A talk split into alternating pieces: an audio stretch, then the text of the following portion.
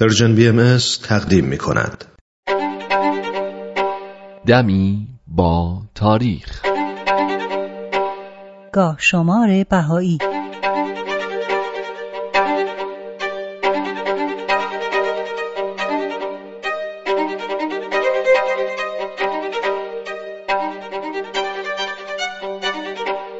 تیر ماه 1227 خورشیدی ژوئن و ژوئیه 1848 میلادی اواخر رجب تا اواسط شعبان 1264 هجری قمری.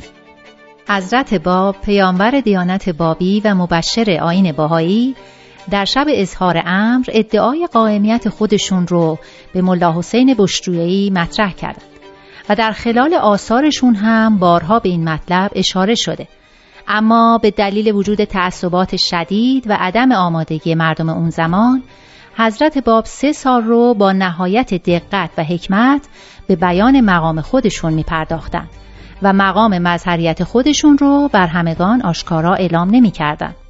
اما بالاخره بعد از سه سال مکادبات مستمر بین حضرت بهاءالله و حضرت باب تصمیم بر این شد که اصحاب به طرف خراسان برن و در اونجا منتظر تعالیم بمونند. اصحاب همین دستور رو اجابت کردند و در دهکده بدش دور هم جمع شدند. بدش دهکده کوچیک و زیبایی نزدیک دهملا بین خراسان و مازندران و از توابع بستان بود.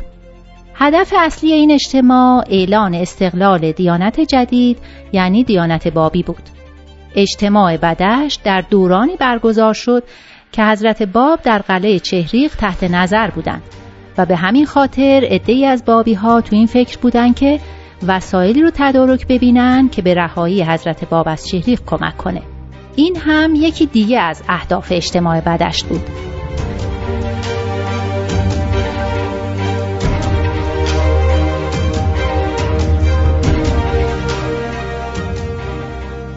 در این اجتماع که 22 روز طول کشید علاوه بر جناب قدوس طاهره قرتالعین و حضرت بهاءالله که در اون زمان هنوز مقام خودشون رو به عنوان شارع دیانت بهایی به صورت علنی اعلام نکرده بودند 81 نفر دیگه هم شرکت داشتند جالب اینجاست که تنها بانوی حاضر در اون جمع طاهره بود.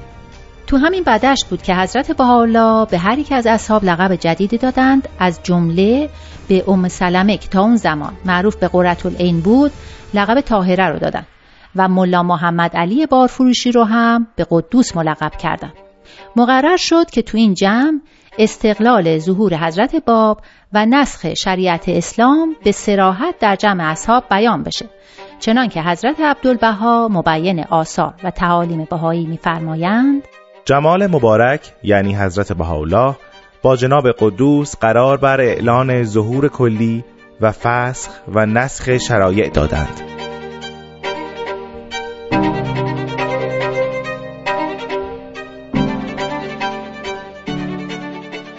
روزی که حضرت بهاءالله به حکمت دچار نقاهت بودند قدوس برای ملاقات به خیمه ایشون رفت.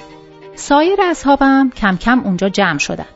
کمی بعد محمد حسن قزوینی اومد و به قدوس گفت که تاهره قصد دیدارش رو داره و خواهش کرد تا همراه او نزد تاهره برن. اما قدوس پاسخ داد من تصمیم گرفتم که دیگر با تاهره ملاقات ننمایم. وقتی محمد حسن این خبر رو به تاهره میده مجددا معمول میشه تا درخواست تاهره رو تکرار کنه و قدوس باز هم امتناع می‌کنه. محمد حسن هم شمشیرش رو به قدوس میده و میگه من بدون شما نزد تاهره باز نخواهم گشت. یا خواهش مرا اجابت کنید و یا با این شمشیر مرا مقتول نمایید. قدوس هم غضبناک از این حرف میگه من هرگز با تاهره ملاقات نخواهم کرد و آنچه می‌گویی انجام خواهم داد. و وقتی آماده میشه که گردن محمد حسن رو با شمشیر بزنه ناگهان تاهره بیهجاب و با زینت و آرایش در جمع اصحاب پدیدار میشه. این اتفاق چنان اصحاب رو آشفته و متحیر می‌کنه که برخی پا به فرار می‌ذارن. برخی دچار شبهه و تردید میشن و بعضی هم از ایمان به دیانت جدید منصرف میشن. اما طاهره با نهایت شعف و با لحن قرا به باقی مانده اصحاب میگه من آن کلمه ام که قائم بدان تفوه خواهد نمود و بیاناتش موجب استراب و فرار نقباء عرض خواهد گشت. یاران رو دعوت می‌کنه تا همدیگر رو در آغوش بکشن و این حادثه عظیم رو جشن بگیرن. حضرت بهاءالله هم امر می‌کنن تا سوره واقع از قرآن تلاوت بشه. به فرموده حضرت عبدالبها آری سوره ازا وقعت الواقعه را تلاوت نمود. اعلان دوره جدید شد و ظهور قیامت کبرا گردید.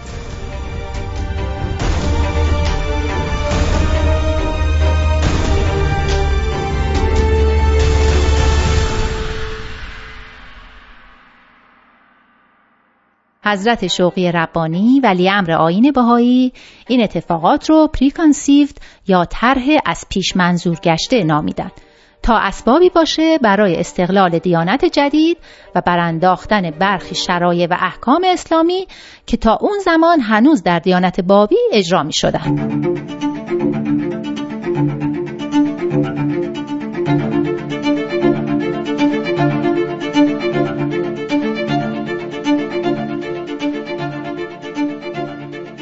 تیر ماه 1230 خورشیدی، ژوئیه 1851 میلادی، رمضان 1267 هجری قمری.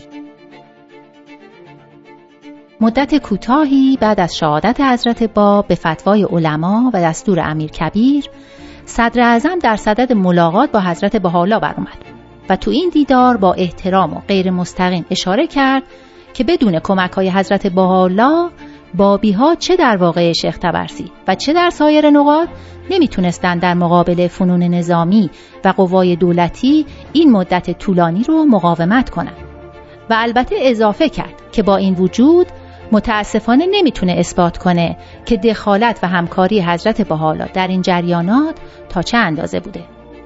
بعد ابراز تأسف کرد که چرا حضرت بحالا از این قدرت فوقالعاده در راه خدمت به مملکت استفاده نکردند و گفت که پست امیر دیوانی رو می‌خواد به ایشون واگذار کنه.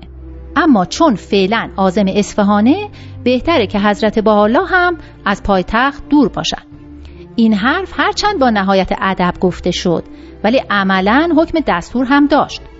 حضرت بهاءالله هم با لحن معدبانه پیشنهاد صدر اعظم رو در مورد مقام و منصب رد کردند و گفتند که قصد دارند برای زیارت عتبات آزم کربلا بشن. امیر کبیر هم خوشحال از این خبر اجازه این سفر رو داد. حضرت بهاءالله به نبیل اعظم مورخ مشهور بهایی و معلف کتاب تاریخ نبیل فرمودند اگر صدر اعظم از موقعیت حقیقی من خبر داشت حتما مرا از رفتن مانع می شد او برای فهمیدن واقعیت تمام سعی خود را مبذول داشت ولی موفق نشد و خداوند می‌خواست که او از آن بیخبر بماند.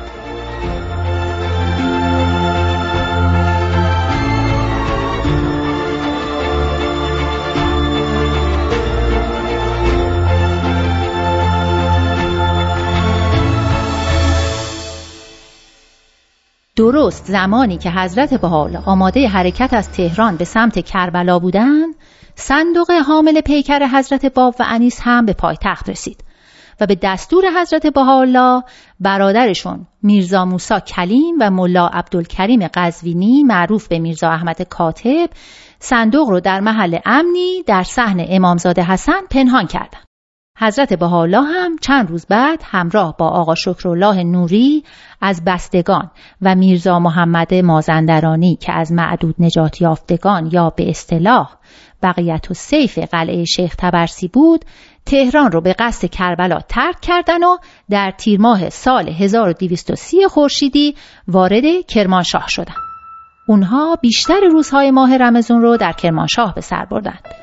ملا محمد زرندی معروف به نبیل اعظم و ملا عبدالکریم قزوینی در کرمانشاه به حضور حضرت بحالا رسیدند و به دستور ایشون ملا عبدالکریم به تهران رفت و نبیل هم معمور شد تا همراه میرزا یحیی به حوالی شاهرود برن و در اونجا اقامت کنن.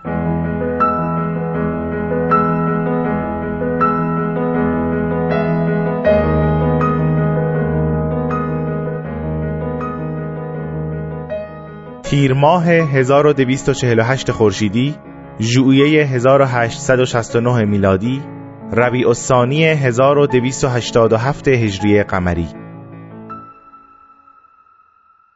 زمانی که حضرت بهاءالله و همراهانشون به عکا تبعید و در آنجا زندانی شدند افراد بسیاری از نقاط مختلف دنیا به دیدار ایشون می‌رفتند. از جمله افرادی که در این ایام به حضور حضرت بهاءالله رسید میرزا بزرگ خراسانی ملقب به بدی فرزند حاج عبدالمجید نشابوری بود. زمانی که حضرت بهاءالله در ادرنه بودند لوح ناصرالدین شاه رو نازل کردند و بدی معمور شد این لوح رو به ایران ببره و به دست شاه برسونه.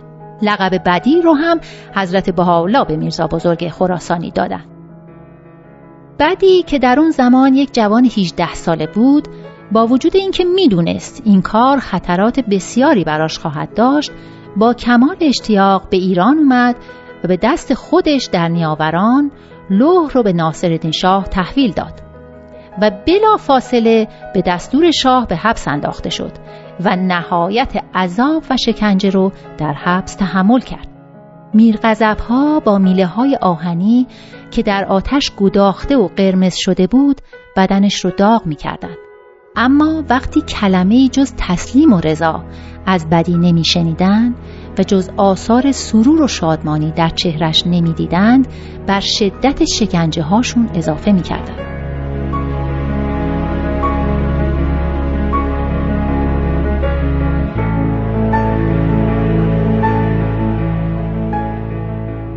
بدی بعد از سه روز تحمل این بلایا در نهایت جان به جانافرین تسلیم کرد و جسدش در گلندوک مدفون شد. و اما در این تاریخ یعنی تیر ماه سال 1248 خورشیدی زیارتنامه مخصوصی از قلم حضرت بهاءالله در حق بدی نازل شد و او رو به لقب فخر و شهدا ملقب کردند.